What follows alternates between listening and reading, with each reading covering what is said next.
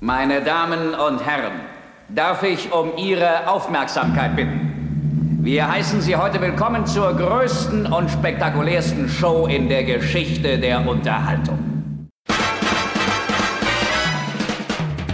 Filmriss, das Kinomagazin bei Radio Blau und Radio Korax. Begrüßt euch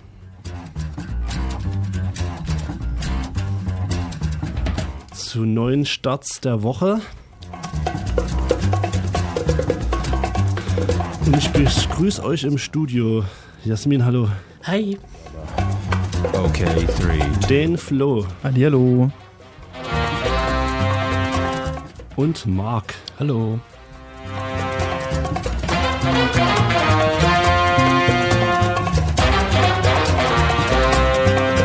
Es gibt vieles im Mainstream und abseits davon.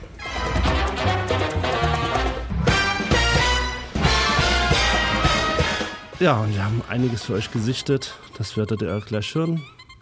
Und jetzt geht's erstmal los. Mit Knallermusik natürlich.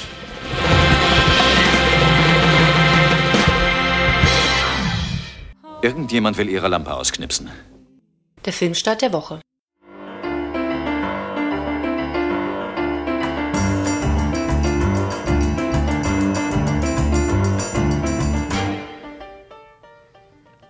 Genau, da sind wir jetzt bei den Filmstarts der Woche.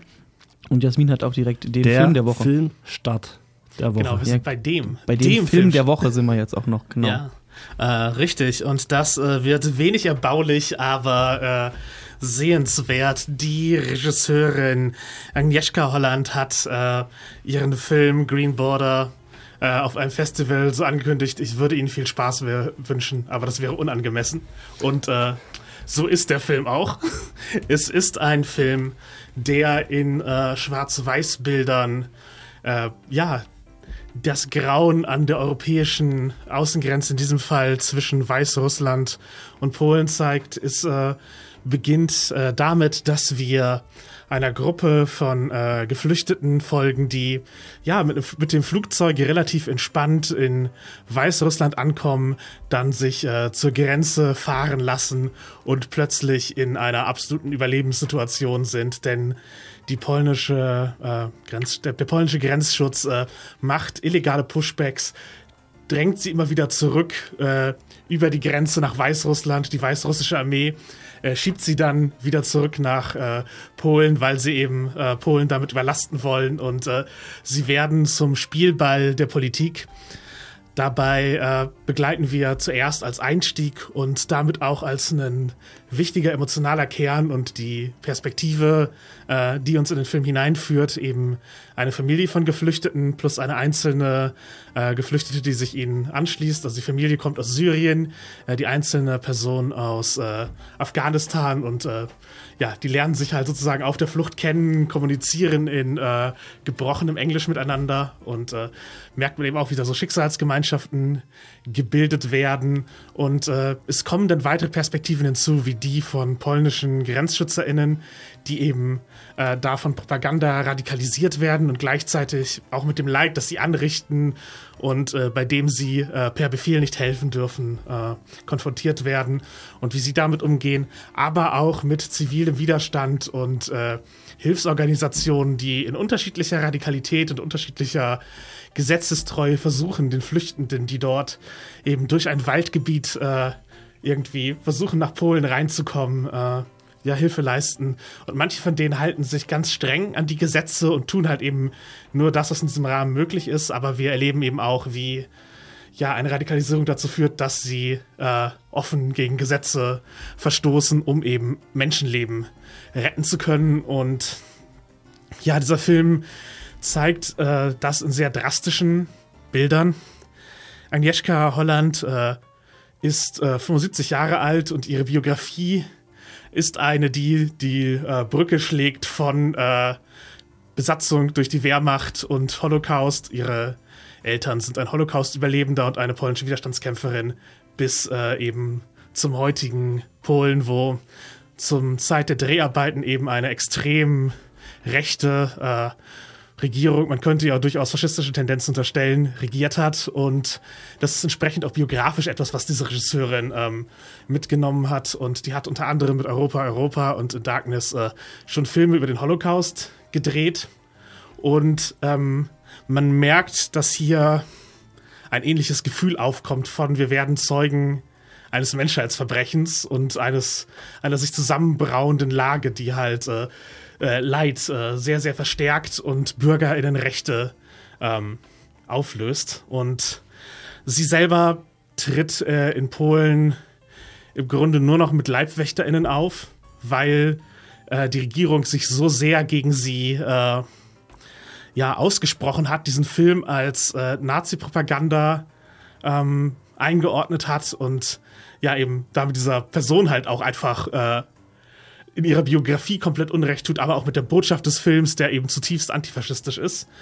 Und ähm, ja, der Film endet äh, auf einer leicht hoffnungsvollen Note und ich glaube, die polnische Entwicklung, also in der Politik, kann es noch ein bisschen hoffnungsvoller machen. Gleichzeitig ist es aber auch nur ein Ausschnitt und der Film ordnet es ganz deutlich so ein, dass es kein exklusiv polnisches Problem ist, dessen, was eben die europäische Außengrenze und Asylpolitik ähm, für menschliche Folgen hat. Und wir sind ja gerade ja, unverleugnbar in Zeiten, in denen Deutschland auch äh, sich äh, Gedanken macht über das Asylrecht und wie sie ein Menschenrecht im Grunde abschaffen wollen.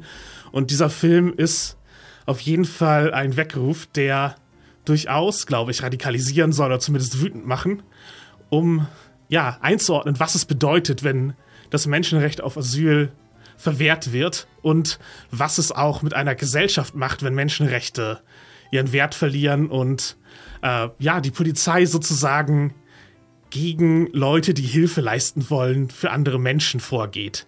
Und was das auch für Auswirkungen einfach hat auf die Freiheit der Leute und äh, ihr Denken. Und äh, das zeigt dieser Film sehr drastisch. Ich bin mir unsicher, ob das Schwarz-Weiß irgendwie ist doch gerade ein Trend, dass alle Filme schwarz-weiß werden wieder. Mhm. Aber ich bin, ich bin mir etwas Naja, unsicher. so wie die Welt, ne? Schwarz-weiß. Ja, ja, genau.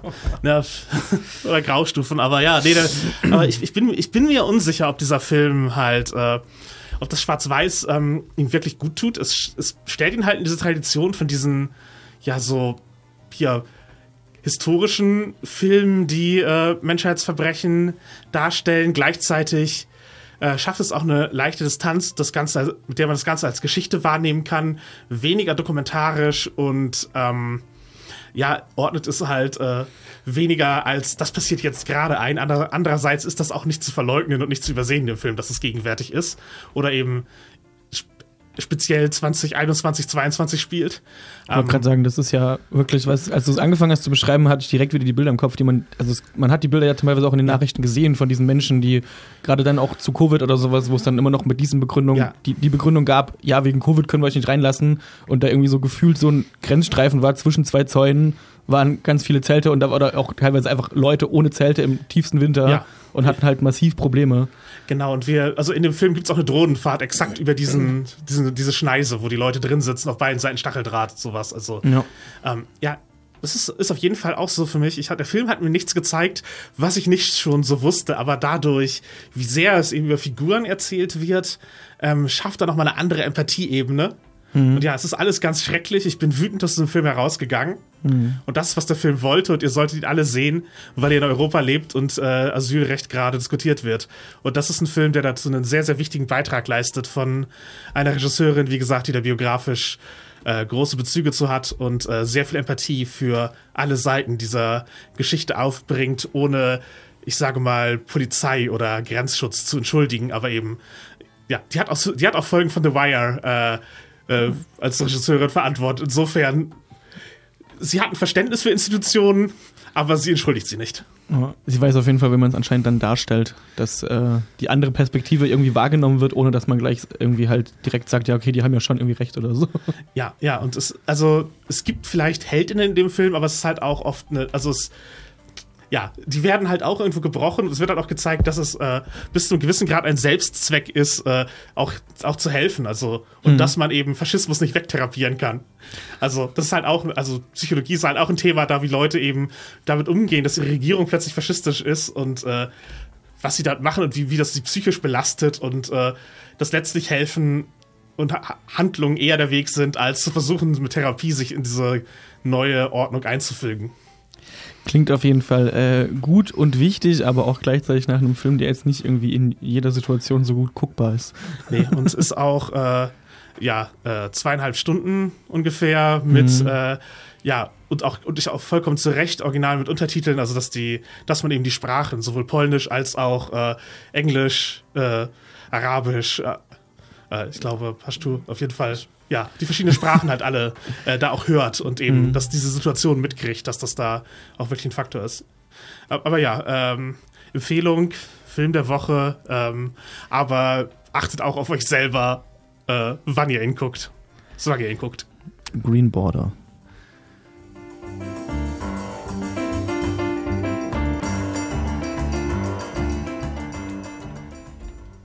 Ja, wollen wir noch ein Lied spielen, bevor wir zu den Filmstarts kommen? Zum, können wir machen, äh, einmal sacken lassen und dann kommen wir ein bisschen zu den. Ja, die Besprechung war schon schwer. Wie wird ja. wohl der Film sein? Nee, okay. Ähm, wir ja, wir haben einen Soundtrack des Monats, ne? Äh, äh, und dieser. Der Soundtrack des Monats. Ist diese Woche von. Die Farbe Lila. Der startet bei uns das, erst in der nächsten Woche. Die Neuverfilmung. Korrekt. Also ist, äh, ist es ein Buch? Ja. Oder? Ja. Buch, das hat Steven Spielberg damals schon verfilmt in den 80ern, genau. Äh, mit Whoopi Goldberg in der Hauptrolle und Danny Clover, glaube ich, damals. Das kann sein. Ja. Gibt es jetzt lange, auf jeden Fall nochmal als Musical-Variante. Ach so, na dann ist ja schön. Dann hat man auch gleich wieder einen ganz anderen Film, wenn es als Musical ist. Und dann hören wir jetzt auch gleich sofort ein Lied davon. It's Sunday morning. Ich hätte Sie sehen müssen, wissen Sie. Ich bin die ganze Zeit hier gewesen und habe die Blätter meines Gummibaums mit Olivenöl abgewischt. Die Filmstarts der Woche.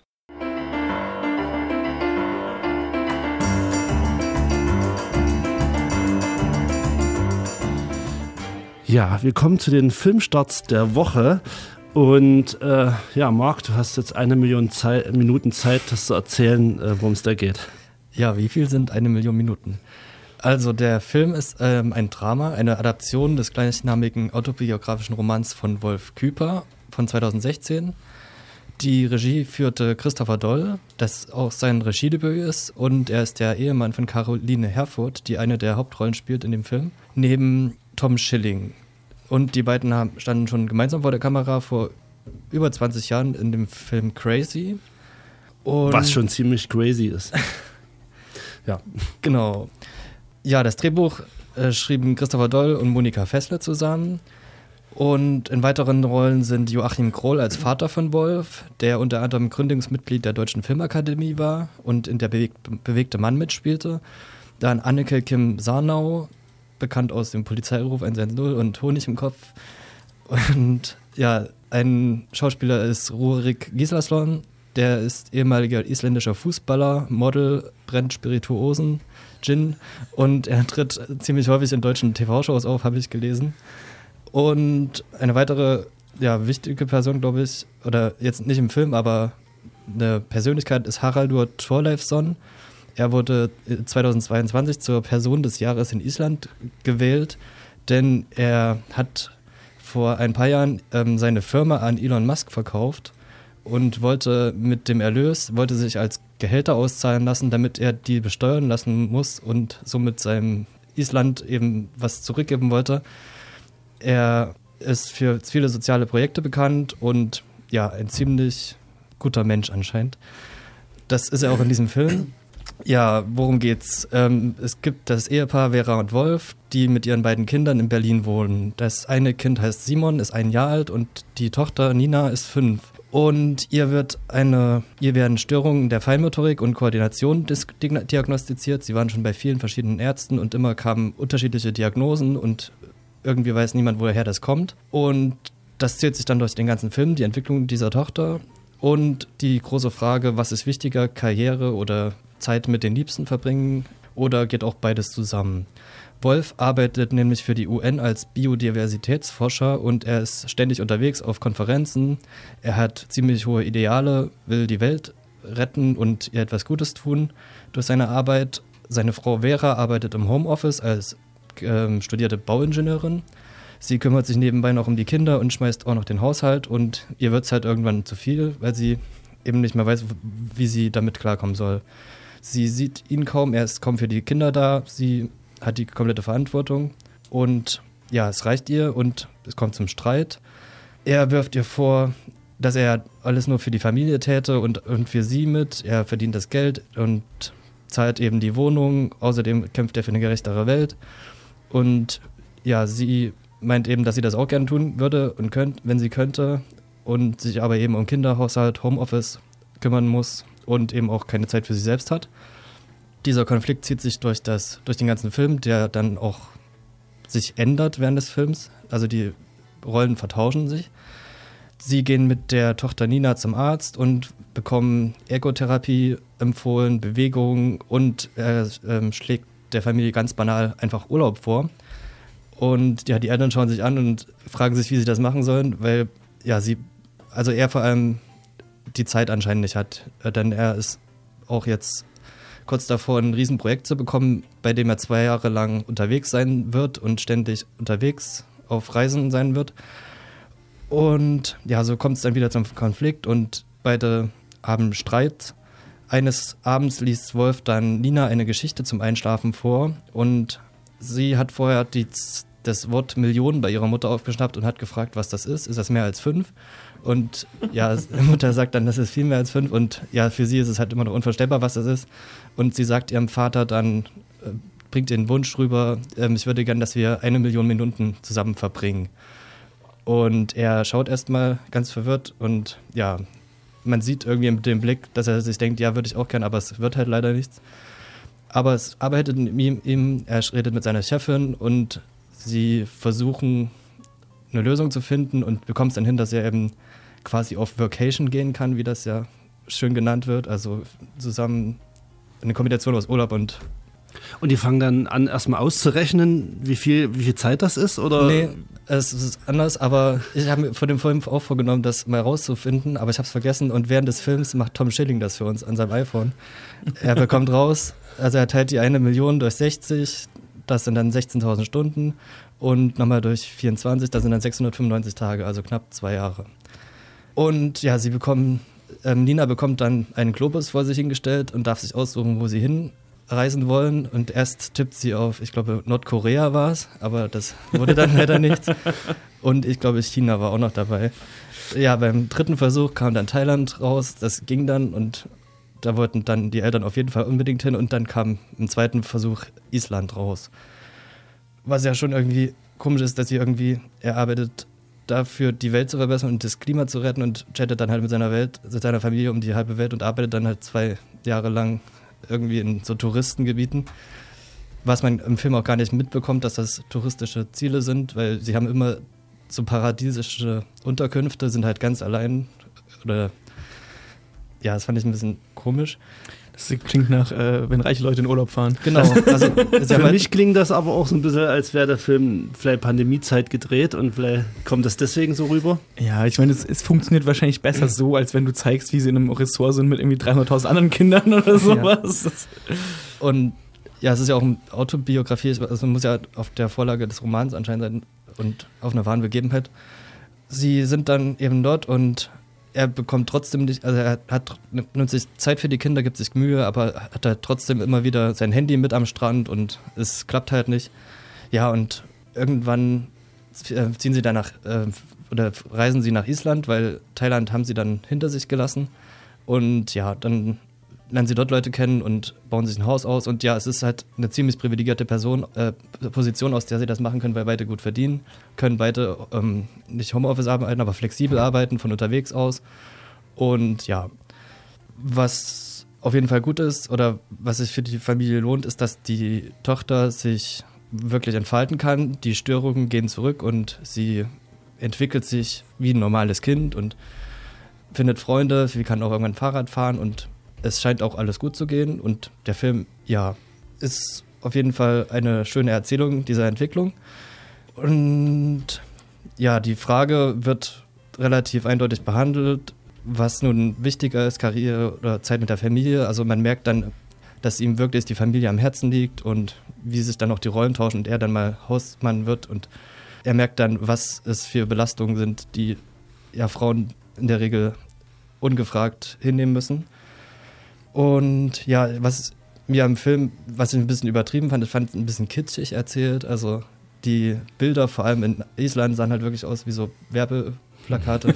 ich wollte jetzt fragen erstmal, wie sind so die Bilder, wie so Kamera und äh, Musik, ist das so typisch deutsch oder, oder arthausig? Also ich fand, es kamen auch zwei, drei Songs vor, die ich, also ich höre nicht viel Radio so vor die Sachen, aber die kamen gefühlt äh, schon tot gehört drüber. Also es war halt irgendwie nichts Besonderes, es war so durchschnittlich und so kitschig. Also man hat halt von allen Seiten das Gefühl gehabt, so ich muss jetzt traurig sein, so es kommt sanfte Musik, die Kinder und es, die Darsteller weinen. Klingt genau nach dem, was ich erwartet, wenn ich den Trailer gesehen habe. Tatsächlich, muss ich echt zugeben. also hast du, hast du was Positives daraus mitgenommen? Bist du jetzt äh, mehr für Work-by-Life-Balance äh, äh, motiviert? Oder? Ich weiß es nicht. Ich finde immer, dass man das trennen sollte, Arbeit und Freizeit und nicht im Urlaub arbeiten sollte. Hm. Und ich glaube, ich bin die falsche Zielgruppe für den Film. Aber man kann ihn sich ruhig anschauen. Ich bin ja auch jemand, ich habe auch überlegt, den irgendwie mal noch zu gucken oder sowas, weil ich Tom Schilling tatsächlich relativ gerne habe. Und weil ich den äh, ganz gerne auf der Leinwand sehe. Also es könnte wahrscheinlich auch so sein, wenn man Lust auf die Schauspielerin hat, dann kann man sich das auf jeden Fall mal antun. Ohne dass man wahrscheinlich äh, zu viel seiner Lebenszeit verschwendet. Ja. Zumindest klang es jetzt ein bisschen so. also es gibt auch äh, witzige Momente. Und ja, kann man sich ansehen.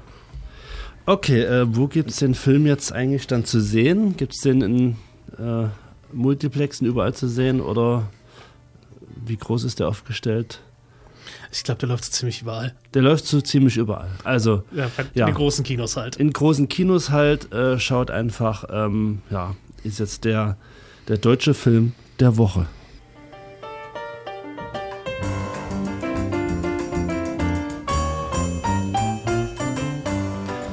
Kommen wir zu den äh, scheinbar größten Filmstart der Woche. Und das wird äh, der neue Agentenfilm sein. Ja, Messi Vaughn zur Abwechslung mal mit Agenten. ja. Also ja, es ist halt auch ein Film, der seine Zielgruppe hat und ein Regisseur, der sich in seinem Wohlfühlbereich äh, bewegt. Hm. Und das ist halt äh, übertriebene Agenten-Action für Matthew Vaughn, den man unter anderem aus der Kingsman-Reihe äh, bereits ja, sicherlich genau. kennt. Wo wir schon drüber geredet haben, dass der erste Kingsman wirklich der beste ist oder X-Men First Class äh, hat er auch sehr mit dem besten X-Men-Film hingelegt oder so. Also die, seine ersten Filme waren alle äh, richtig stark und jetzt äh, ist immer so hin und her. Jetzt gucken wir mal, wo wir uns heute befinden bei Argyle. Ja, ich, ich glaube, es ist halt ein, ich war Zielgruppe und deswegen finde ich ihn, äh, war, war ich unterhalten. Ich bin ins Kino gegangen und wollte halt einen messivornigen Agenten-Action-Film sehen. Das habe ich bekommen. Ähm, der Film ist halt, äh, ja, auf, passiert auf mehreren Ebenen. Also es fängt halt mit äh, Henry Cavill mit einer unironisch schlechten Frisur an. Also es wird, das wird nie angesprochen, dass die Frisur schlecht ist oder albern. Und er spielt es komplett ernst, aber die Frisur ist eine der albernsten, die ich seit langem gesehen habe. So White Guy with a Flat Top. Ja, es ist, das ist halt äh, echt schlimm. Es ist halt Vanilla Eis mit schwarzen Haaren. Aber es sieht unfassbar lustig aus. Genau, also es, es funktioniert schon. Also es wirkt, er wirkt halt wie so ein Cartoon-Charakter und ähm, das äh, es fängt total überhöht eben in so einer klassischen, hier im Casino lernt er eine mysteriöse Frau, gespielt von Dua Lipa, kennen und dann äh, äh, tanzen sie, bis plötzlich Waffen gezogen werden und es geht choreografiert weit und das äh, Ganze wird dann unterbrochen äh, dadurch, dass, äh, ja, sich die Erzählerin als äh, Bryce Dallas Howard herausstellt, die als äh, Autorin gerade diese Geschichte schreibt. Und ähm, der Twist ist, es stellt sich heraus, dass äh, Geheimagentinnen hinter ihr her sind, weil die Sachen, die sie schreibt, ihre übertriebenen Spionageplots, passieren auch tatsächlich. Und äh, es wirkt fast, als würden ihre Bücher die Zukunft voraussagen.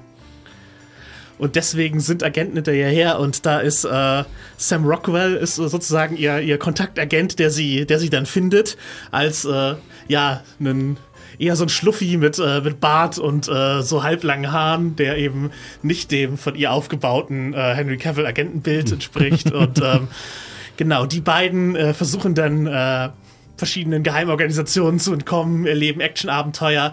Dabei hat sie die ganze Zeit ihre Katze in so einem äh, Katzenträger-Rucksack dabei. Sieht auch unfassbar niedlich aus.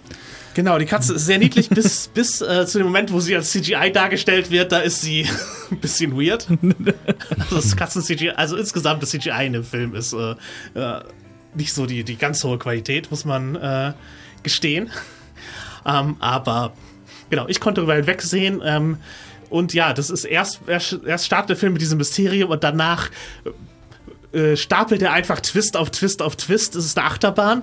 Und ähm, Leute, die sich über Filmfehler oder über Logiklücken und so etwas ärgern, werden sich in diesem Film über sehr, sehr viel ärgern können. Das ist halt so ein. Äh, das ist nicht, was der Film möchte, halt super konsistent sein. Ich freue mich jetzt schon, wenn Matthias den geguckt hat, was er dazu sagt. Das klingt nach irgendwas, was Matthias einfach in der Luft zerreißt. Ja, bestimmt. Also, es, also, es, es macht manchmal auch Spaß, sich darüber aufzuregen oder sowas. Also ja, ich kann ja auch manchmal so, bei manchen Filmen sehe ich ihn drüber hinweg und bei anderen ist es so, es nervt nur, aber es ist irgendwie auch lustig, da zu sitzen und zu sagen, guck mal, das ist Quatsch, das ist Quatsch, das ist Quatsch. Ja, es ist halt, also ich finde Cinema Sins insgesamt eine ganz scheußliche Art von Kritik, aber wenn es zu dem Film eins gibt, ist es wahrscheinlich 45 Minuten lang.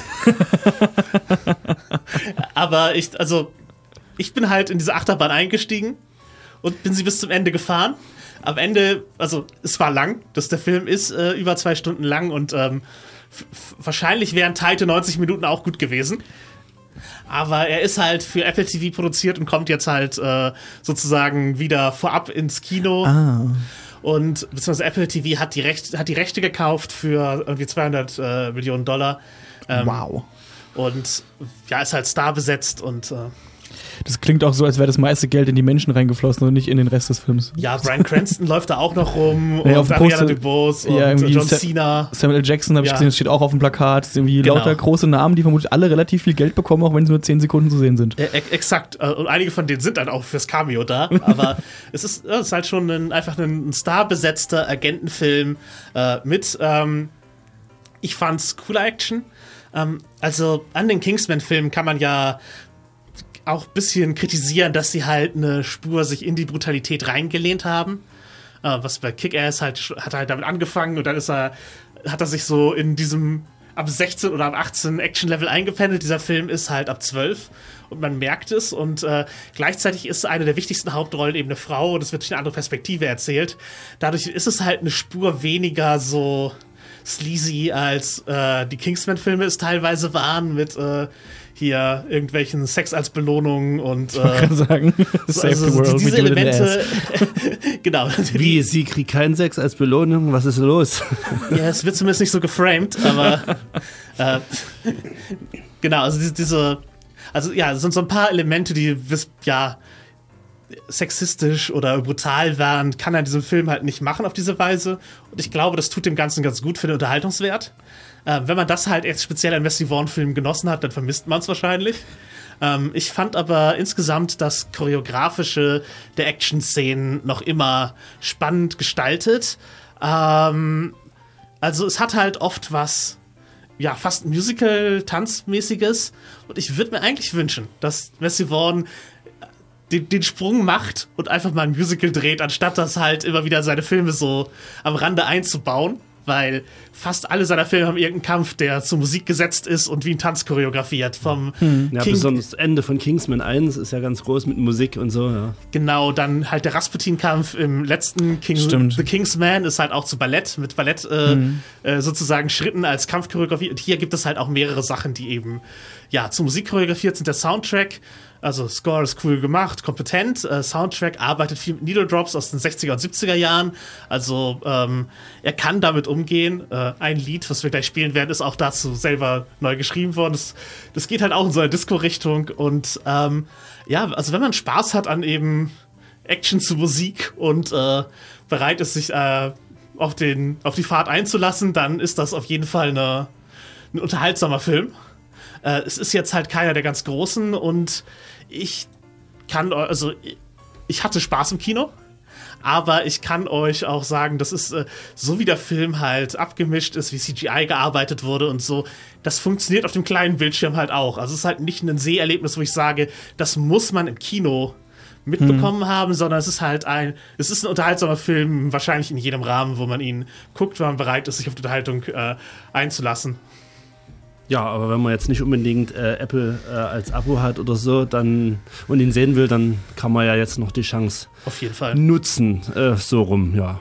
Wie gesagt, ich habe es ich hab's nicht bereut, im Kino gewesen zu sein. Wunderbar. Dann ja. hat Jasmin noch ein Lied mitgebracht. Musik ab, ne? Musik ab. Also, ne? Da hören wir mal rein. Boy George und Adriana Dubois. Das muss Ihnen höllisch wehtun. Denken Sie, da erzählen Sie mir was Neues? Ich habe 320 Gigs geladen. Ach ja? Was sind das für Daten? Ich habe keine Ahnung. Und auch keinen Transfercode, um sie entladen zu können. Hey. Geht's dir gut? Gut gemacht, Janie. Hast ihn zum richtigen Platz gebracht. Kannst du helfen? Weiß ich nicht. Er hat perforierte Synapsen. Der Versuch, die Daten zu entladen, könnte ihre Matrix zerstören. Auf die Daten scheiße ich. Ich will, dass Sie sie rausholen. Ich wünschte, das ginge so einfach. Die Filmstarts der Woche.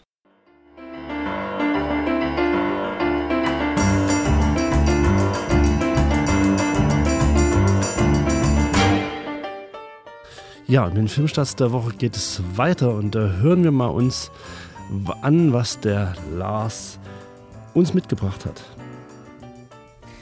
Hallo ihr Lieben, ich habe auch noch was gesehen und zwar A Great Place to Call Home, der eigentlich ja auf den Namen Jules hört im Original. Das ist der Name ähm, des eines der Protagonisten, möchte ich mal so sagen. ähm, aber eigentlich begleiten wir vor allen Dingen Milton. Und Milton ist äh, so ein Typ, der in der Kleinstadt, in der er lebt, ähm, ja alleine, eigenbrötlerisch halt irgendwie zu Hause lebt und ein bisschen ein kauziger Einsiedler ist. Ähm, er äh, hat eine große Leidenschaft. Er geht nämlich einmal pro Woche äh, zum Stadtcouncil, also diesem Stadtrat quasi, und trägt dort seine Anliegen vor. Und das sind dann meistens irgendwelche langweiligen Dinge, wie halt irgendwie ein Fußgängerüberweg an einem Ort oder ähm, ja, dass irgendwelche Hecken nicht geschnitten sind oder sonst irgend sowas halt. Ne? Also irgendwas total Langweiliges, was da halt immer in so einem kleinen Ort, Örtchen halt vorgetragen wird. Äh, dort lernt er halt auch äh, eine Frau kennen, äh, mit der er das hin und wieder mal irgendwie mh, sich unterhält. Ähm, und eines Tages ist es halt wirklich so, dass ein äh, Raumschiff in seinen Garten klatscht, ähm, also mitten rein in die Azaleen und äh, hat das äh, Vogelhäuschen, die Vogeltränke zerstört. Und jetzt ähm, ja, ist er zunächst einmal natürlich verwundert von der Tatsache und ein bisschen überfordert auch die Tatsache, dass ähm, er das natürlich auch vom Council vorbringt und äh, alle ihn so langsam für verrückt halten. Er ist ja auch schon ein älterer Herr, also er vielleicht so langsam senil und ähm, ja nicht mehr geistig fit wirkt.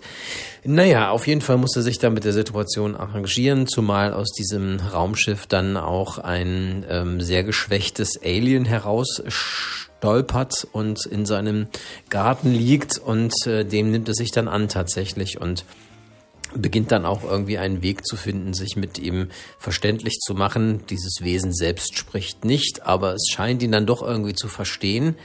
Und ähm, ja, auch die Nachbarschaft wird langsam aufmerksam äh, und es kommt dann auf jeden Fall zu dem oder der einen oder anderen ähm, ja Mitverschwörerin, die da mit dabei drin hängt quasi ähm, und wie das halt immer so ist. Wir wissen, wie äh, das immer ausgeht in Science-Fiction-Filmen meistens nicht sonderlich gut für das Alien und deswegen beschließen die halt auch, das Ganze dann geheim zu halten. Ähm, ist ganz witzig, so ganz kauzig, äh, zieht viel Witz und Humor halt auf jeden Fall aus der Tatsache heraus, dass sie da relativ normal alltäglich irgendwie mit dieser Situation versuchen umzugehen.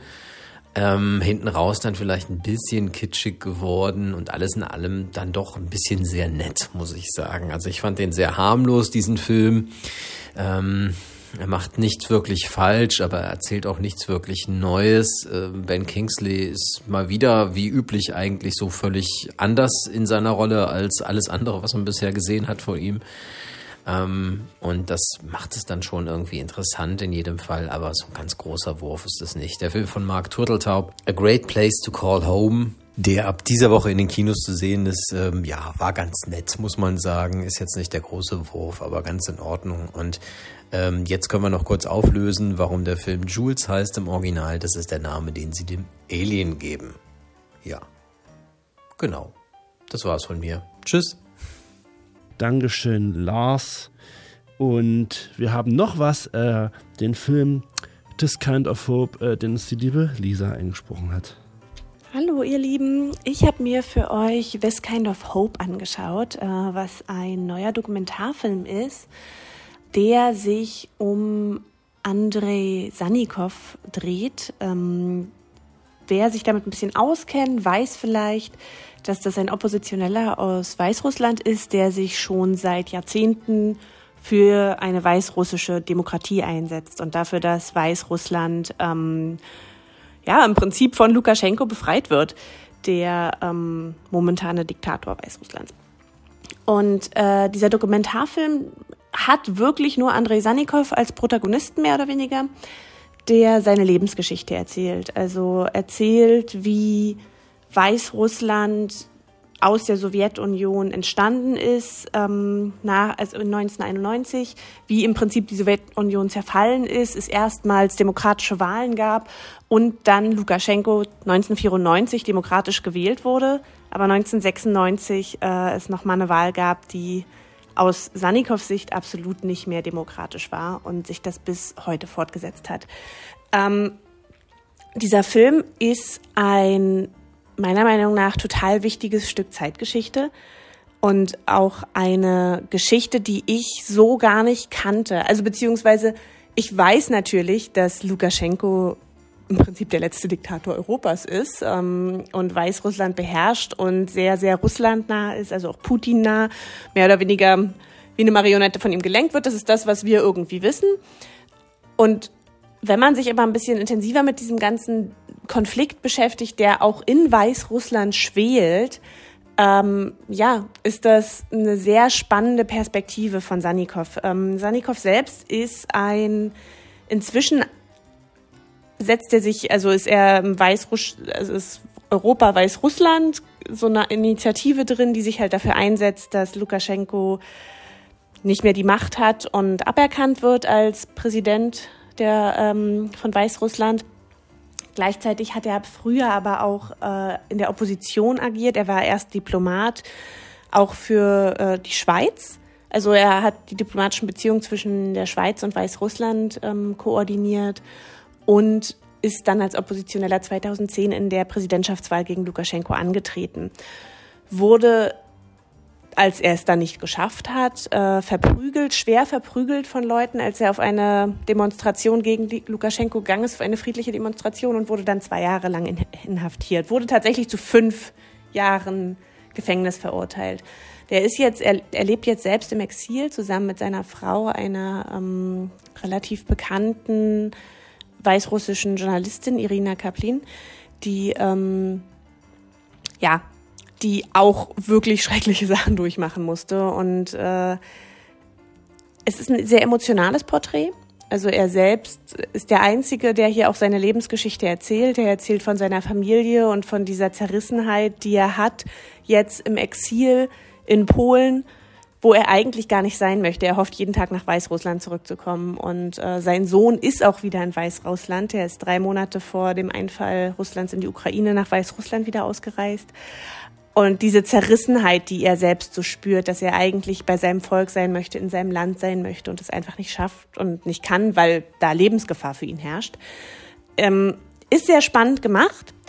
Ich persönlich muss sagen, dass mich der Dokumentarfilm nur bedingt abgeholt hat, weil ich ähm, zum einen der Meinung bin, dass man schon sehr viel Vorwissen haben muss über die Gesamtsituation äh, aus der Sowjetunion, was sich daraus dann ergeben hat, vor allen Dingen in den 90er Jahren.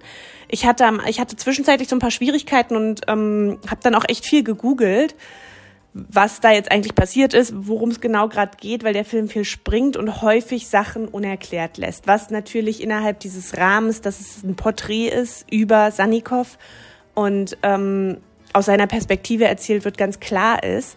Gleichzeitig finde ich es auch immer schwierig, wenn man so einen Film macht, ähm, wo eine politische Figur, ein Politiker von sich berichtet und das einfach komplett unkommentiert stehen lässt. Ich, ähm, ich bin bei sowas immer sehr vorsichtig, weil es natürlich eine, eine Selbstpräsentation und eine Selbstdarstellung irgendwo ist. Und ich will damit jetzt gar nicht sagen, dass ich glaube, dass Anikov ein schlechter Mensch ist oder sowas oder, ähm, oder schlechte Sachen möchte. Überhaupt nicht. Ich bin total für das, für das er einsteht. Aber ich glaube trotzdem, dass es im Rahmen eines solchen Projekts und ähm, dass es anders kontextualisiert werden sollte. Das, äh, das hat mir einfach ein bisschen gefehlt in diesem Film. Und es wird ganz viel mit Archivmaterial äh, und ähm, historischen Filmaufnahmen und was auch immer belegt, was er sagt. Aber trotzdem fehlt mir da eine Perspektive, die neutral ist. Und ich finde das in so einem Dokumentarfilm, der sowas aufarbeitet, ganz, ganz wichtig. Ähm, ich weiß aber auch, dass ganz viele Leute den total toll fanden und der Meinung sind, dass das äh, super war. Und ich glaube auch, dass das einen großen Impact haben kann. Insofern, wer auf diese Art von Dokumentarfilm und diese Art von Zeitgeschichte Bock hat, sollte sich das angucken. Ich bin auch der Meinung, dass es wirklich ein wichtiger Film ist. Nur meine eigenen Kritikpunkte haben das so ein bisschen geschmälert. Äh, aber unabhängig davon, This Kind of Hope ist ein starkes Porträt eines ziemlich starken Mannes, der ziemlich viel durchgemacht hat und es trotzdem geschafft hat, sich immer noch irgendwie seine Hoffnung zu bewahren. Und wir äh, äh, bringen euch heute noch jetzt noch ein der Soundtrack des Monats. Ja, und der kommt von dem von der Neuverfilmung Farbe Lila. Bitteschön. Eines Tages eines Tages trugen ein paar Kinder aus der Nachbarschaft meiner Mutter die Einkaufstaschen bis nach Hause. Wissen Sie warum? Aus Respekt. Die Filmstarts der Woche. Und aus Respekt haben wir jetzt den Dennis hier und er wird uns einen Film präsentieren. Ja, hallo. Äh, ähm, ja, ich habe äh, Rickel für euch geschaut. Rickel, äh, der gerade ins Kino gekommen ist, österreichisch, österreichischer Spielfilm ähm, mit Voodoo Jürgens in der Hauptrolle, den vielleicht der oder die andere kennt schon, ein österreichischer Musiker, der durch seine äh, durch das Wiener Lied, äh, das er quasi praktiziert, äh, bekannt geworden ist, auch über Ö die österreichischen Grenzen hinaus. Also äh, Wude Jürgens selber nur zur Einordnung ist ein relativ junger äh, ähm, Zeitgenosse. Ich würde ihn so auf Ende 30, Mitte, Ende 30 schätzen. Und er, er spielt eine relativ, würde ich sagen, alte Version dieses Wiener Lieds, äh, aber darauf komme ich später vielleicht noch zu sprechen im, im Laufe der Rezension. Auf jeden Fall Rickerl jetzt im Kino mit Voodoo Jürgens in der Hauptrolle.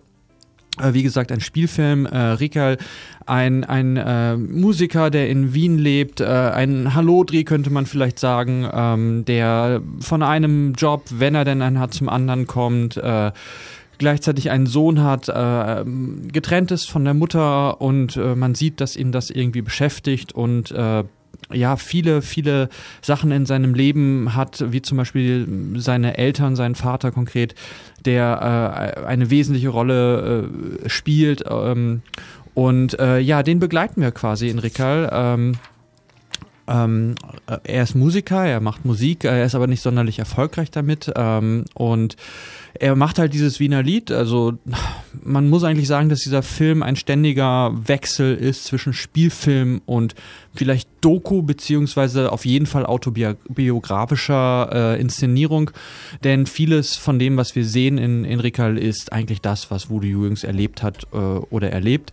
Also Rickerl selber, mh, wie gesagt, Musiker, versucht irgendwie mit seiner Musik ähm, einen Fuß auf den Boden zu kriegen, weiß selber nicht so recht, wie er weiterkommen soll äh, hat als Friedhofswärter gearbeitet, ähm, hat in einem Sexshop gearbeitet, ähm, kehrt immer wieder ein in äh, die Beisel, das sind die, ist der österreichische Begriff für Kneipe, wobei das eine äh, spezielle Form auch sicherlich ist, das Beisel und das Wiener Lied ist, äh, man könnte schon fast sagen, irgendwie so eine Art Kulturgut äh, in Österreich meines Erachtens eines, das sicherlich irgendwie ausstirbt, weil wir da von einer Generation an Menschen reden, die jetzt sehr, sehr alt sind. Also man könnte eigentlich sagen, im Großen und Ganzen sind, sind Rentner ähm, und äh, ich möchte es jetzt nicht zu hart klingen lassen, aber retroaffine jüngere Menschen, die irgendwie dieses Geschmäckle mitnehmen wollen. Du guckst so. Ja, Hipster zustimmen. halt. Danke. Sag's doch. Ja, na, es, es fällt mir, es fällt mir, es fällt mir ein bisschen schwer, weil ähm, ja, es ist eine österreichische Form von Hipstertum, so ja. muss man es eigentlich sagen. Und das ist tatsächlich auch äh, mein großes Problem, was ich mit dem Musiker Voodoo Jungs habe. Aber vielleicht, mir wurde gesagt, wir haben ein wenig mehr Zeit und vielleicht. Äh, ich bin, ich bin mit diesem Voodoo Jürgens Werk vertraut, ich habe den Film jetzt halt nicht gesehen. Ja, okay. Äh, vielleicht machen wir zuerst kurz den Film und dann die Einordnung, all die Überschneidungen. Also, äh, wie gesagt, es geht um Rikal, ähm, Musiker, äh, Friedhofswärter, also Halodri, der versucht sich irgendwie durchzuschlagen und sein Leben eigentlich irgendwie lebt und das ist das, was wir begleiten und im besten Falle quasi sehen, wie er damit zurechtkommt, mit all den ähm, Schwierigkeiten, mit all den Konfrontationen, die er hat, äh, wie er sein Leben meistern soll, wie er es ausrichten soll, wohin es gehen soll. Auch mit all den Konflikten bereits angesprochen, zum Beispiel der Konflikt mit dem Vater äh, oder halt die schwierige Situation mit dem Kind, die berufliche Situation, die Frage, wohin soll es gehen. Ähm, ja, ähm, Lieder, ähm, wie, wie, wie soll ich das jetzt aufziehen? Also es ist natürlich naheliegend, dass in einem Film wie diesem auch Musik gespielt wird und es ist, glaube ich, auch nicht überraschend, äh, dass wir hier über das Dövre, also die Arbeit von Voodoo Jürgens reden. Eigentlich alles, was er so gemacht hat, beziehungsweise sagen wir sechs, sieben, acht Lieder kommen direkt vor. Die Arbeit von Voodoo Jürgens ist biografisch. Das heißt, äh, die Person Rickel, die wir sehen, überschneidet sich in großen Teilen mit der Biografie von Voodoo Jürgens. Auch er hat in ähm, hat als Friedhofsgärtner gearbeitet. Äh, heute Grammatota aus ist so eines dieser Lieder. Ähm, das ist, glaube ich, das, womit er sogar bekannt geworden ist, glaube ich, ähm, oder berühmt geworden ist. So zuerst in Österreich über FM4, dem Jugendsender, und das ist dann quasi auch nach Deutschland hat es geschafft, wie so einige andere Gruppen wie Wanda oder Bilderbuch oder, oder auch kleinere, aber Voodoo Jürgens spielt sicherlich in der irgendwie in der Größenordnung so ein bisschen mit zumindest als Musiker und ja, wie gesagt, also äh, die Figur Rickel äh, überschneidet sich einfach in vielfacher Hinsicht mit dieser Person und auch all die Dilemmata und all die schwierigen Situationen, äh, in denen, in denen äh, Voodoo Jungs war, finden sich dann auch in der Figur Rickerl wieder. Und das ist sicherlich eine Stärke dieses Films, dass wir halt, aber da redet man dann vielleicht weniger von Spiel, von Schauspiel, dass wir halt eine Figur haben, der man das Leid ansieht, der man die Belastung auch ansieht aus den Situationen, das Dilemma, in, in, in der die Person ist. Also Voodoo Jungs zum Beispiel hat eine Tochter, ähm, im Film hat er einen Sohn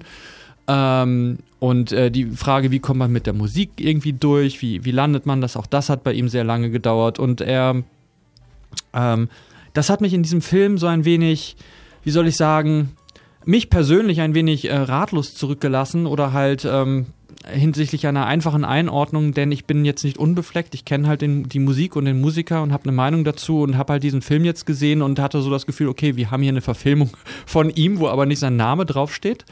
Ähm, und ähm, Entschuldigung, ich war gerade kurz abgelenkt, äh, äh, wo, wo, wo äh, sein Name halt nicht draufsteht und äh, wir erleben einfach diese unglaublich starke Überlappung von ähm, persönlichem Leben, Musik und äh, Film. Und äh, was mir dann nicht so gut gefallen hat, waren dann halt die ganzen, hm, wie soll ich sagen, inszenatorischen Kniffe. Denn so interessant und so bewegend und so berührend auch teilweise dieser Teil ist, den ich gerade erörtert habe, diese persönliche, dieser persönliche Bezug der Hauptfigur, umso aufgesetzter und künstlicher und ähm, halt beliebiger wirkt dann der ganze Rest. Ob das jetzt ein Schauspiel ist, die Einbettung dieser Figur oder halt einige dramaturgische Situationen, die er gebracht wird und wie er gebracht wird, die sind dann so so oberflächlich, dass man eigentlich sagen muss, da wurde ein Bett gemacht. In, in dieser Film ist ein Bett für die Geschichte von dem Künstler, die autobiografische Geschichte, die in Form eines Schauspiels irgendwie halb, aber auch nur halb nachgestellt ist und in Folge immer so einen Wellengang hat. Also es gibt eine Tiefe und eine, etwas, was berührt und dann gibt's wieder, wird man wieder hochgeschwemmt. Und ähm, das hat mich so ein bisschen, so ein bisschen auch mich schwimmend zurückgelassen. Ähm, ich frage mich persönlich, wie wäre dieser Film für jemanden, äh, der, äh, der die Figur noch gar nicht kennt oder nur ein bisschen was vielleicht mal gehört hat, zufällig im Radio. Du kannst schon. Ja, ja, ich kannte ihn schon relativ lange. Also ich bin ähm, jetzt schon, ich bin total verwirrt tausendmal ja. jetzt gewesen, wenn ich den Namen gehört ja. habe, weil ich denke immer an Udo Jürgens. Ja, ja. das ist das Wortspiel. Und, und, und, und, jetzt habe ich auch mal geguckt, dass der ja eigentlich David Oellerer heißt ja, und das genau. scheinbar so ein Kunstname ist. Ja, genau. Aber das hat irgendwie im Kopf für Verwirrung gesorgt. Ja, die, die, Kunstfigur Udo Jürgens heißt, äh, kannst du es nochmal sagen, David Oellerer? Oellnerer? David Oellerer. Oellerer, genau. Äh, die äh, Figur Woody Jürgens gibt es offiziell, glaube ich, seit 2014, äh, mehr oder weniger. Äh, und ja, das ist halt so ein bisschen die Situation. Und die Musik, die er macht, die äh, er macht und die sich halt auch widerspiegelt in dem Film, ist halt dieses Wienerlied, aber es ist eine bestimmte Form des Wienerlieds. Ich würde sagen, ein eine Retroisierung. Ähm, und das muss ich ganz klar sagen, habe ich persönlich auch kritisch gesehen, auch als ich den Künstler kennengelernt habe, denn ähm, dieses Liedgut, diese Form des Liedes oder der Musik setzt sich eigentlich mit gewissen Sub, Sub, Sub, äh, nieder, niedrigeren sozialen Klassen in Österreich aus, auseinander. Und dass man das auch zeitgemäß machen kann, hat zum Beispiel jemand wie der Nino aus Wien gemacht, der auch relativ bekannt ist und der auch das Wiener Lied gemacht hat, das aber meines Erachtens in eine Form von Gegenwart gezogen hat, wenn er zum Beispiel davon gesungen hat, wie er als Kind oder Jugendlicher einen Klebstoff geschnüffelt hat. Oder dann zum Beispiel, wie er seine Nachmittage irgendwie äh, mit äh, Drogen oder mit Alkohol vor der Playstation verbracht hat. Und das ist etwas, was bei Wut in der Musik von Mudo Jürgens äh, und auch in dem Film dann nicht vorkommt. Das ist quasi, da saufen die alle. Da gibt es halt die, die Huren oder irgendwie sowas. Also es ist wirklich so vom Jargon her, vom Text her so etwas wie wie vor 30 Jahren oder 40 Jahren, als das wirklich so ein, ein Kultstück war und noch nicht so verhipstert wurde, wie du richtig, glaube ich, gesagt hattest. Ja, also würdest ja. du sagen, das ist ein sozusagen Film für Touristen, die in diese, diese Schicht reingehen, oder? Das ist eine sehr gute Frage. Ähm, ich glaube tatsächlich, dass dieser Film in, in vielen, vielen Momenten ähm, es tatsächlich schafft, einen Menschen zu zeigen, der durch eine bestimmte Form der Musik ähm, es schafft, seine eigene Vergangenheit, die sehr, sehr schwer gewesen ist, äh, zu veräußern, gleichzeitig aber, und da komme ich, da wird es dann halt schwierig, gleichzeitig dann das aber auf eine Art und Weise transportiert, die verschränkt mit diesem touristischen, wie du es genannt hast, und überhaupt ist dieser, dieser ganze Komplex der Musik für mich unglaublich touristisch. Also äh, äh, wie man, wie der Hipster in die Kneipe geht, äh, nicht weil er letztlich wirklich Teil davon ist oder sein will, sondern es nur besucht, um sich quasi in diesem Milieu äh, einer vermeintlichen Authentizität äh, quasi auszusetzen oder sie selber zu suchen und zu finden und glaub, zu glauben, Teil davon zu sein ist es so eine ständige Auf- und Abbewegung. Und das ist so mein, mein Problem mit der Musik äh, und tatsächlich auch mein Problem ein wenig mit dem Film dann geworden, weil er einfach gleichzeitig, ich könnte mir jetzt einfach machen und sagen, und ich könnte ihn total bashen. Und ich könnte sagen, mhm. wisst ihr was, das ist ein Schmarrn, wenn ihr da Bock drauf habt, dann geht da rein, dann kriegt ihr genau das. Aber man sieht halt den Menschen und man sieht auch das Leid. Und in dem Moment oder die, die, die, wirklich diese persönliche Ebene. Es geht ja eigentlich auch nicht nur um Leid, obwohl sehr viel leider doch traurig ist von dem, was man sieht. Äh, und äh, sehr viel Unsicherheit und Hoffnungslosigkeit und Ratlosigkeit äh, vorherrscht. Äh, und deswegen tue ich mich ein bisschen schwer, diesen Film so abzuwatschen. Ja, aber ich möchte den, den, die Zuhörer zumindest ein wenig warnen oder darauf hinweisen, dass sie auch Teil dieses touristischen Exkurses werden. Ja, ich glaube, es ist okay, wenn das, äh, also wenn Filme auch das machen, wie, also man kann ja halt aus manche Sachen nicht wirklich aus der Innenperspektive ähm, filmen, wie man halt in Hamburg auch den goldenen Handschuh nicht aus der Innenperspektive wirklich filmen kann, sondern sich immer nur von außen annähern, weil dies äh, so fern ist vom äh, tatsächlichen Film und am Ende wäre man dann in so einem Mondo-Film-mäßigen Elendstourismus, wenn man es äh, eins zu eins verfilmen würde mit den Leuten, die da sind, die das auch gar nicht durchsteigen, bis teilweise, was es für eine Öffentlichkeit ist. Und ich glaube, das ist auch nicht wünschenswert. Also da äh, würde ich eher die Annäherung äh, wählen. Ja, äh, ich bin dir auch sehr dankbar für äh, das Beispiel des goldenen Handschuhs natürlich, ähm, was quasi so eine Übersetzung in den deutschen Raum ist, in die deutsche Kneipe. Ähm, ja, ich sehe es ähnlich. Ich sehe es tatsächlich ähnlich. Also es wäre, glaube ich, niemandem gedient, wenn man quasi vollkommen, also es wäre es wäre eine Art von, ähm, von Arthouse-Film, sehr ernstzunehmendem Arthouse-Film, wenn man da reingehen würde, aber ähm, es ist, es ist ein, ein, sagen wir, ein goldener Mittelweg oder ein silberner. Ein silberner Mittelweg. ein Silberstreifen am Horizont. Ja. Ja, und da hören wir da einfach mal rein, wie so Musik von ihm klingt, wie das ist für alle, die es nicht kennen. Jawohl. Ja. Und wir laufen.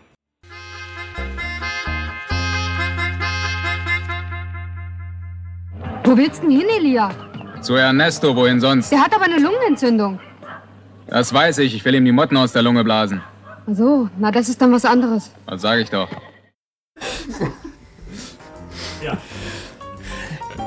Genau, Rickerl. Äh, in, ja, der Film läuft übrigens Pass, in der Passage und im Push-Kino äh, wienerisch mit Untertiteln. Ihr seid durch das Lied jetzt auch vorbereitet, was für ein Schmäh ihr da hören müsst, wenn ihr es hören wollt.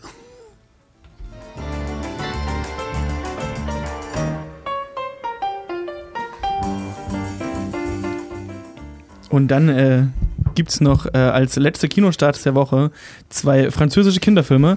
Einmal Ella und der schwarze Jaguar von den Leuten, die auch schon Mia und der weiße Löwe gemacht haben. Ja, vielleicht gibt es dann demnächst auch noch, keine Ahnung, äh, Sandra und der orangene Tiger oder so. Äh, da geht's da, hier geht es diesmal um Ella, die im Dschungel aufgewachsen ist und da irgendwie ein äh, Jaguar-Baby äh, mit aufgezogen hat und dann das kennt. Ja, wird äh, bestimmt ganz schön sein aus äh, Aufnahmen aus dem Dschungel und äh, mit hübschen Kätzchen. Und dann gibt es noch einen französischen Animationsfilm, äh, der heißt Butterfly Tale. Das äh, ist was für die ganz Kleinen. Äh, genau, das gibt's auch. Das sind noch die Kinderfilme der Woche. Die könnt ihr dann auch sehen. Und zwar Butterfly Tale gibt es zu sehen in äh, jedem Kino im Grunde. Jedes Multiplex-Kino zeigt euch den Kinderfilm und gilt auch das, dasselbe gilt auch für Ella und der schwarze Jaguar. Könnt ihr auch in fast jedem Kino sehen. Ihr nennt sie und da wird der Film gespielt. Genau. Das waren dann auch schon die Kinostarts, die Filmstarts der Woche. Wenn mich gerade nicht alles täuscht. Und jetzt äh, gehen wir gleich noch rüber in die. Hast du es bereit, Robert?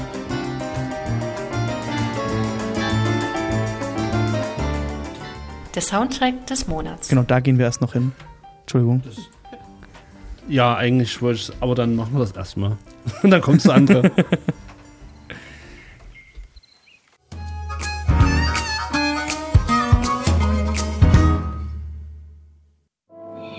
Jetzt werde ich dir mal ein ganz großes Geheimnis enthüllen. Ich fühle mich wohl bei dir. Du gefällst mir. Hm. Spricht für deinen guten Geschmack. Die Filmriss-Sofaecke.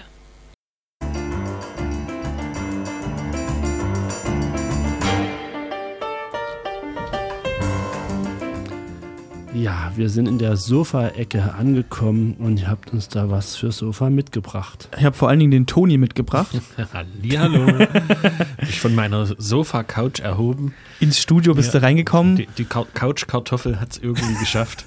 Um über, äh, genau, wir sind hier, um über äh, nicht das, sondern die den. Serie Oderbruch die, deren, das. Das, das was auch immer. Genau.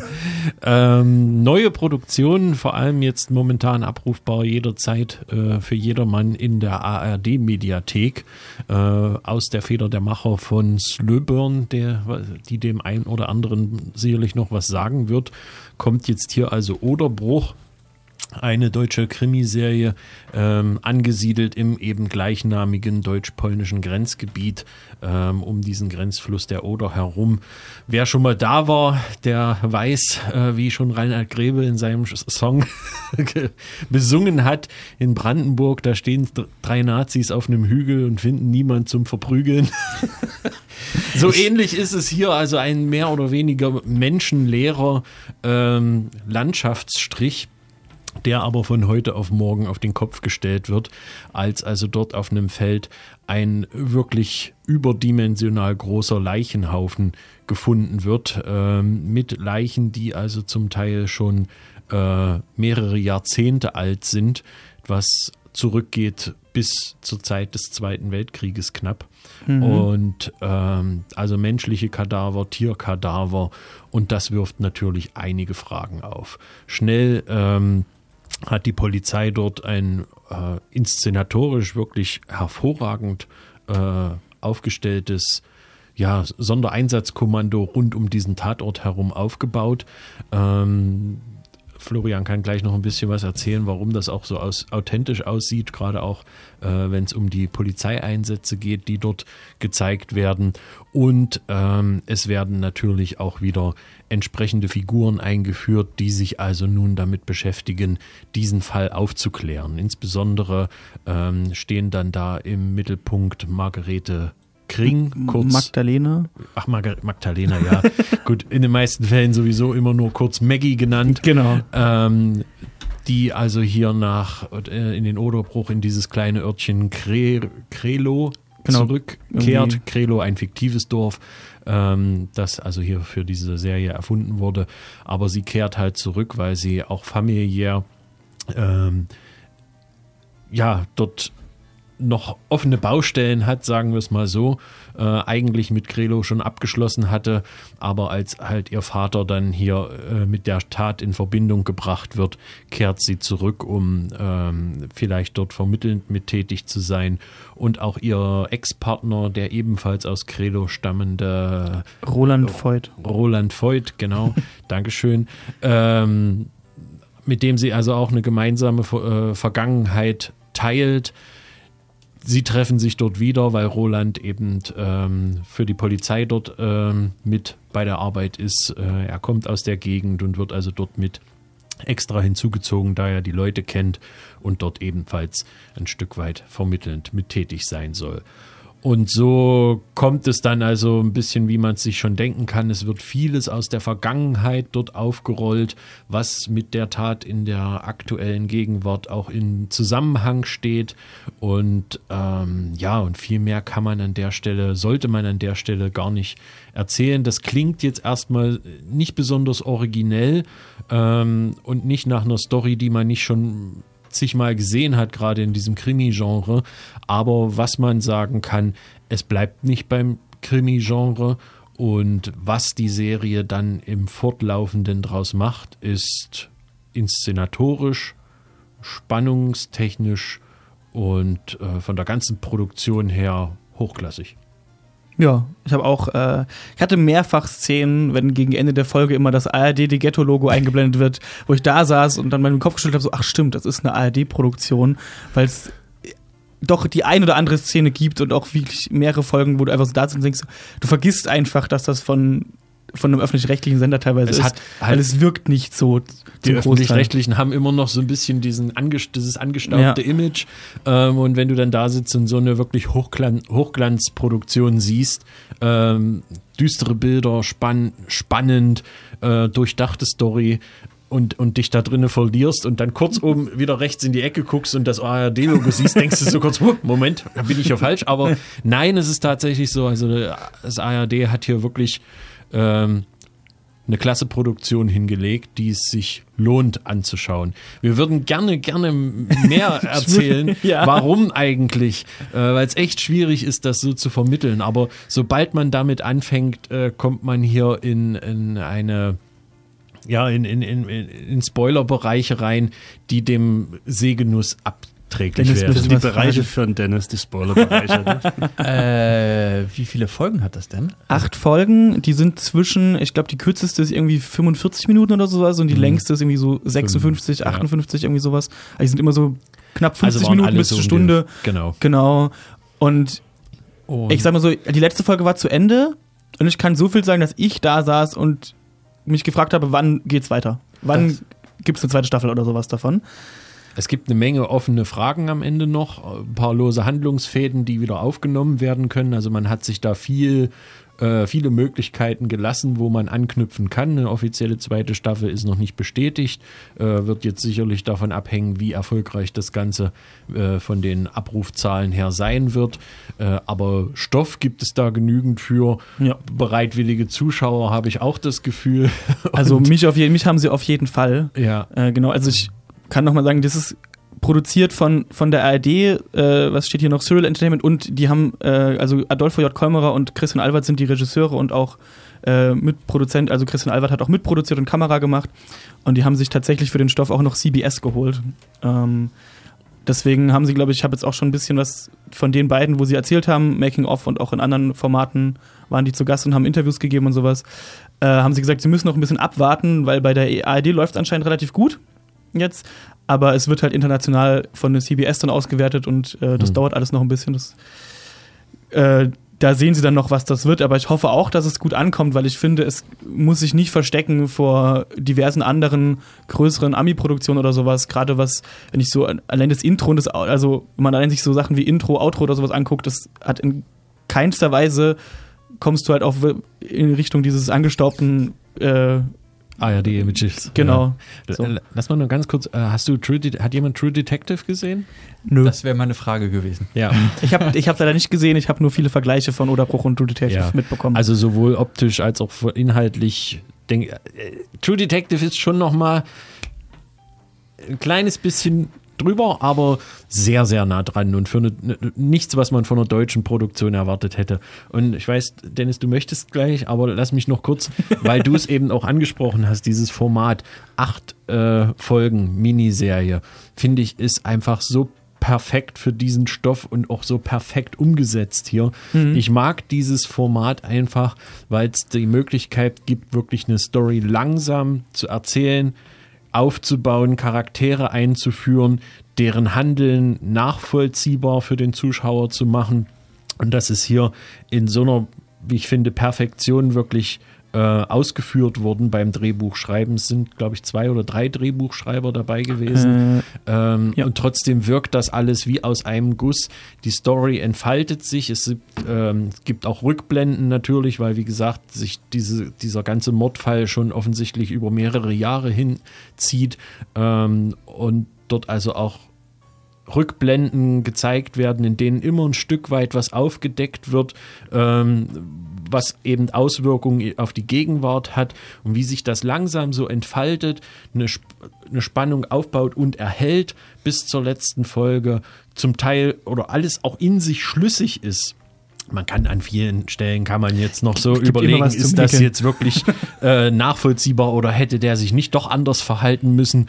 Ähm, aber an sich ist das alles nachvollziehbar, ähm, plausibel und einfach super toll, spannend erzählt und dieses Miniserienformat über acht Folgen perfekt ausgenutzt. will auch noch was zu den Rückblenden sagen, weil ich finde, die sind tatsächlich auch, wenn man inszenatorisch hingeht, auch wieder teilweise sehr, sehr gut mit ver verwurstet, sage ich mal, weil es halt nicht so.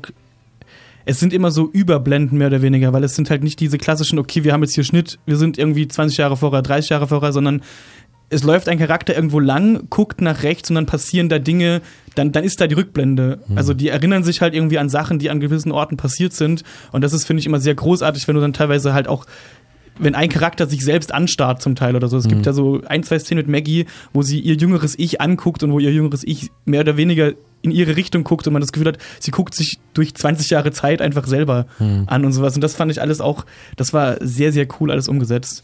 Und es ist halt auch technisch auf einem sehr hohen Niveau. Ich habe jetzt auch mitbekommen, die hatten auch für dieses ganze Sonderkommando, da gibt es auch irgendwie Szenen mit ähm, SEK-Geschichten, sage ich mal. Das sind halt eben auch zum Teil noch aktive SEK-Leute, dadurch kriegt man halt auch eine gewisse Authentizität ran. Die hatten sehr solide Sachen. Äh, Christian Albert konnte äh, Leichen, die er hat anfertigen lassen für abgeschnitten, seine Sebastian Fitzek-Verfilmung anscheinend wiederverwenden. Mussten- Nachhaltigkeit im Filmbusiness, sehr gut. er hat nur erzählt, Oh ja. er musste wohl aufpassen, dass sie nicht gezeigt werden, weil der Darsteller, nach dem sie modelliert sind, halt auch in dieser Serie mitspielt.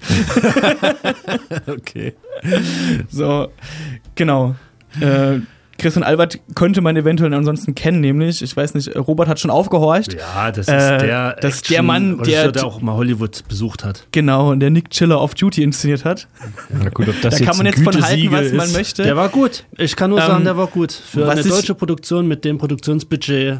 Was ich diesem. Mann nur zugute halten möchte, ist halt tatsächlich dieses, der versucht halt neue Wege zu gehen, auch im deutschen, äh, oder er und Adolfo versuchen halt auch mit dieser Serie wieder neue Genrewege zu gehen in einem öffentlich-rechtlichen Raum oder auch in, in Deutschland einfach, was ich, finde ich, immer den dann hoch anrechnen würde. Ob es dann am Ende, also hier finde ich, funktioniert es sehr gut. Ob es in anderen Stoffen funktioniert, ist dann immer eine Frage, klar. Aber ansonsten finde ich es immer gut, wenn Leute halt versuchen, aus bestehenden Systemen irgendwie auszubrechen. Gerade was Filmver Filmförderung in Deutschland und sowas angeht, ist ja immer so eine Sache, gerade mit Genre etc. Deswegen bin ich sehr froh, dass wir diese Serie hier bekommen haben. Und ich hoffe, dass wir irgendwie ganz vielen Leuten sehr viel Lust irgendwie machen konnten. Aber ich glaube, Dennis, wenn ich dich so angucke, du scheinst äh, hoffentlich Lust bekommen zu haben, oder? Ja, ja, also ähm, tatsächlich hatte ich eigentlich auch nur eine Frage, die du dann vorweggenommen hast, weil ich habe halt an True Detective gedacht, als Mhm. du das erzählt hast, gerade an die erste Staffel, wo auch diese Verschränkung dann mit Tierkörper und weiß der Geier was ist, das ist ja äh, in, der, in der ersten Folge so. Und ich habe einfach nur diese Parallele gleich irgendwie so geschmeckt. Auge, ja. äh, das war eigentlich alles, mehr wollte ich dazu nicht sagen. äh, Okay. Und das, Aber ich sehe äh, gerade, du hast gerade hier auch ähm, offen ähm, diese, Ja. diesen zum Schau zu den Schauspielern noch mal kurz. Also so mehr oder weniger die Hauptrolle hat ja Caroline Schuch, ähm, die Schwester von Albrecht Schuch, meinem persönlichen deutschen Kinoliebling. Ähm, und die macht hier auch wirklich einen hervorragenden Job. Also dazu haben wir noch die Felix Kramer spielt noch mit. Ja. Der spielt die männliche Hauptrolle, den Roland Voigt, und äh, als sein polnischer Counterpart, weil natürlich Grenzgebiete sind auch polnische Leichen dabei. Äh, auch der, polnische Ermittler. Genau, eben der polnische Ermittler wird dann eben von Lukas Grigorowitsch gespielt. Den ich auch sehr gerne sehe, wer, der, Genau. wer den Pass gesehen hat, ähm, auch eine hervorragende Produktion. Ähm, dort hat er den Journalisten schon gespielt ähm, und der passt hier auch einfach perfekt rein. Äh, ist nochmal so eine, so eine Rolle, die auch am Ende nochmal Raum für mehr Erzählungen dann lässt und äh, einfach toller Cast auch. Ja, und vielleicht gibt es einfach ein bisschen, ein bisschen Hoffnung, weil ähm, Paramount ja tatsächlich gerade irgendwie, wenn ich es richtig verstanden habe, die ganzen deutschen Produktionen rausnimmt ne? und äh, irgendwie aus dem Angebot. Oder halt in, in, in also irgendwas war da, dass Paramount da gerade die, die deutschen Sachen raus, rausfischt, äh, die bei denen in Arbeit sind. Und äh, da ist das ja ein schönes Gegengewicht vielleicht nochmal. Gerade auch mit dem anderen Verweis von der Pass, ähm, was wirklich eine, eine tolle Serie ist und ich glaube auch sogar international irgendwie Erfolg hatte. Ähm, es geht also. Ja, auf jeden Fall. Sogar bei öffentlich-rechtlichen. Ja, nee, also wie gesagt, äh, und auch nicht davon abschrecken lassen, dass es ein bisschen aussieht wie Krimi, wer nicht auf Krimis steht. Diese Serie hat noch einiges mehr zu bieten als das. Genau. Ich kann auch noch dazu sagen, ich wusste davor nicht, was der Oderbruch ist oder sowas, weil ich komme ja nicht von hier. Also ich kenne den auch nicht. Ja, wir sind jetzt mal noch gespannt, was äh, Lisa kann vielleicht auch demnächst noch mal was dazu erzählen. Die kommt ja aus der Gegend. Ah, okay. Also zumindest aus der Richtung. Genau, Oderbruch könnt ihr euch jetzt angucken in der ARD-Mediathek. Äh, ich glaube, es stand dran bis Ende Januar nächstes Jahr auf jeden Fall noch Ja. verfügbar und ich glaube, auch dann wird es irgendwo ein Zuhause finden.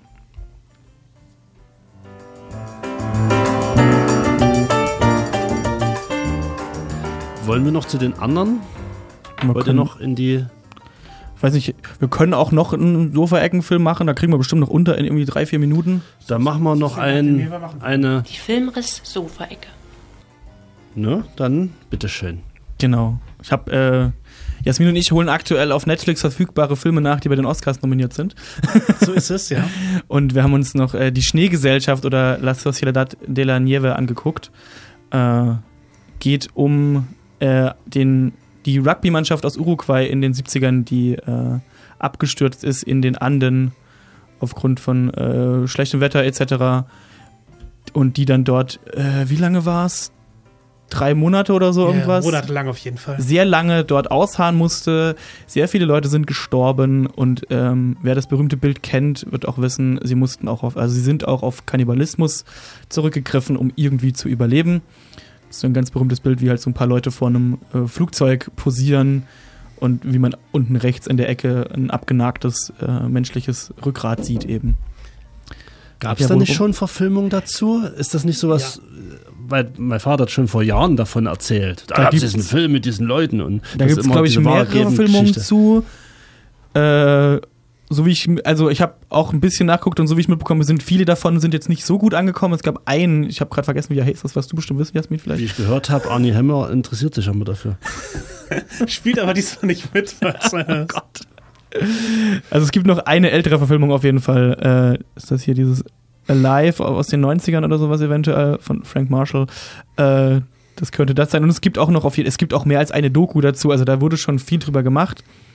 Jetzt hat eben äh, äh, Juan Antonio Bayona, den man eventuell von Das Waisenhaus kennt, äh, oder A Monster Calls, ich leider nie gesehen habe. Oder Jurassic Park. Äh, Jurassic 2, der World. beste von den Jurassic World Filmen. Ja, ist So. immer noch ist der beste von den dreien, würde ich jetzt auch nicht widersprechen. genau, der hat jetzt eben hier äh, auf 140 Minuten gezeigt, wie Leute im Schnee im Flugzeug sitzen.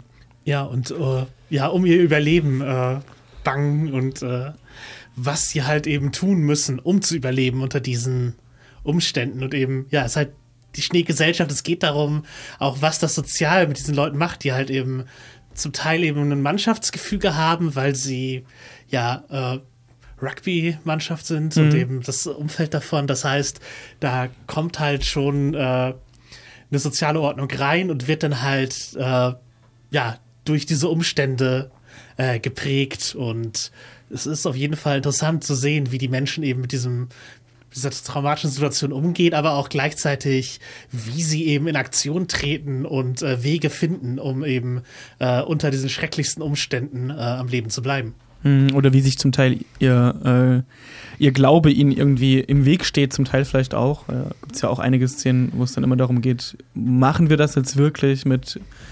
Also sie stehen also, um das vorwegzunehmen, sie stehen halt irgendwann vor der, dem Problem, dass sie eben sehr schnell kein Essen mehr haben und halt Leute beim äh, Flugzeugabsturz direkt gestorben sind.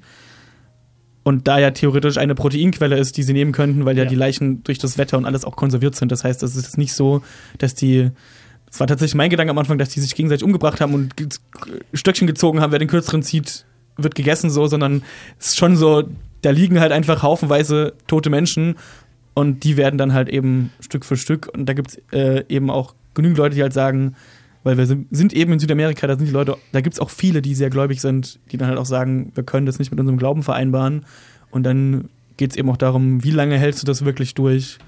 Wie lange hält dein Glaube dich davon ab, sowas zu tun? Und wann willst du einfach nur überleben? Vielleicht ja, auch. Genau, also wie Prinzipien in dieser Situation halt äh, standhalten. Das Ganze ist auf jeden Fall auch sehr eindrucksvoll gefilmt, halt nicht nur in den, ich sag mal, den Nahaufnahmen und den Momenten, wo man sehr bei den Charakteren ist, sondern auch in den Naturbildern, die drumherum zu sehen sind. Also es ist halt wirklich äh, beeindruckende Andenlandschaft, äh, Schnee, also es ist, äh, hat fast, fa- fast was von Naturfilm und eben gleichzeitig wird die Tödlichkeit dieser Landschaft einem dabei offenbar. Ta tatsächlich die, kurz, die kurze Frage nur, also es ist wenig CGI, es ist wirklich viel vor Ort gefilmt, weil das bietet sich immer so an. bei Also ich habe jetzt nicht nachgeguckt, ich kann dir jetzt aber auch nicht sagen, ob CGI war, weil dafür sah es so gut aus. Okay, Also es sieht schon, okay. für mich sah es schon aus, als hätten die da irgendwie Drohnen oder irgendwas hingeschickt. Vielleicht jetzt nicht genau an die Stelle, wo das Flugzeug abgestürzt ist, aber zumindest irgendwo in die Anden. Ich habe zwischendurch auch so, es sieht fast schon zu schön aus für das, um was es geht zum Teil. Ja, es, ja die, also die Anden sind die echten Anden, die sie gefilmt haben. Und äh, ob die jetzt im Hintergrund da eingefügt wurden, davon gehe ich aus. Und äh, ja, genau. Ich, Flugzeug ist halt auch echt, also es ist schon sehr, ist es halt kein CGI-Film oder sowas, sondern schon sehr praktisch alles gefilmt und vor Ort. Ja. Ja, kann man jetzt wohl sehen. Netflix gibt es das seit Ah, irgendwie, ich Ding glaube, 4. Januar oder sowas oder irgendwie kurz vor Jahreswechsel irgendwas da. Verfügbar. Ja, äh, dann kommen wir davon zu was völlig anderem, zu unserem Filmquiz. Genau, drück den Knopf, Robert. Das Filmriss Filmquiz. Und diesmal mit dem hier. Also, wie lautet der Plan, Austin? Dieser Karte zufolge wimmelt es auf der ganzen Insel von Dr. Evils Wächtern. Ich würde gern nachsehen, ob die Sprengsätze feucht geworden sind, aber ich kann sie nicht finden. Vielleicht weiter hinten. Okay, dann wühle ich mal ein bisschen tiefer. Mann, das ist ja wirklich voll hier. Wühl ruhig tiefer rein, Liebling. Dann taste ich mich mal durch alles durch. Mein Gott, Austin, was hebst du denn da drin alles auf? So ziemlich alles, was mich anmacht, verstehst du? Kannst dir mal kräftig ziehen. Meinst du, wir brauchen hier sowas? Würdest du den bitte nicht drinnen aufmachen? Vielen Dank. Entschuldige. Okay. Gott. Hoppla, einfach losgegangen. Ja, sowas passiert von Zeit zu Zeit. Ja. Oh, Donnerwetter. Ja, ziemlich eklig. Tja, tut mir wirklich leid. Uh, stinkt ganz schön. Diese beiden da machen mich wirklich krank. Kannst du mir ein Bier aufmachen? Ah! Was ist denn? Eine Springmaus. Wie kommt die denn da rein? Ich. ich habe keine Ahnung. Du hast aber ganz schön eng gepackt. Alles okay? Ja, ich habe nur so einen Druck im Kreuz. Okay, schieb mal alles wieder ordentlich rein. Mein Gott. Ich habe die Sprengsätze gefunden. Hilfst du mir, sie zu überprüfen? Ihr seid umzingelt! Lasst die Waffen fallen! Hello! Ja, und wenn ihr wisst, äh, was das ist, dann. Schreiben an filmriss.popculture.de. Und äh, was war denn das letzte Mal? Äh das letzte Mal war, wenn mich nicht alles täuscht, Downsizing, weil wir, glaube ich, einen Alexander Ah, ja. Payne-Film hatten. Und, Genau, äh, das der da sein. dabei Und war. Was gibt es zu gewinnen diesmal? Äh, Freikarten auf jeden Fall für äh, das fünfte Element. Das haben wir auf jeden Fall. Dann gibt es auch Freikarten zu eine Million Minuten. Wir haben äh, die Romanvorlage zu Argyle, die jetzt auch rausgekommen ist. Genau, und äh, bestimmt noch aktuelle Blu-Rays etc. Ja, Äh, dann sind wir hier raus. Wir sind soweit am Ende. Filmriss, das Kinomagazin bei Radio Blau und Radio Korax. Sagt auf Wiedersehen. Ciao, ciao. Auf Wieder, tschüss. Wir auch Dankeschön, Robert. Bis zur nächsten Woche. Da gibt es auch wieder was im Kino. Danke an euch. Gerne. Ciao, Kakao.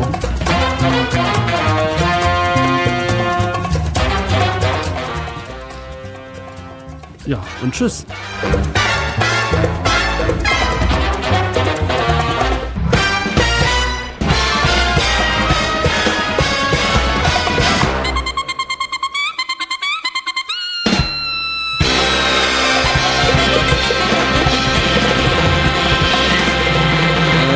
Noch. Ich habe Ihnen alles gesagt, was ich weiß, Detective. Ich muss wieder an die Arbeit. Diese Monitore überwachen sich nun mal nicht von alleine. Ja, das ist ein harter Job.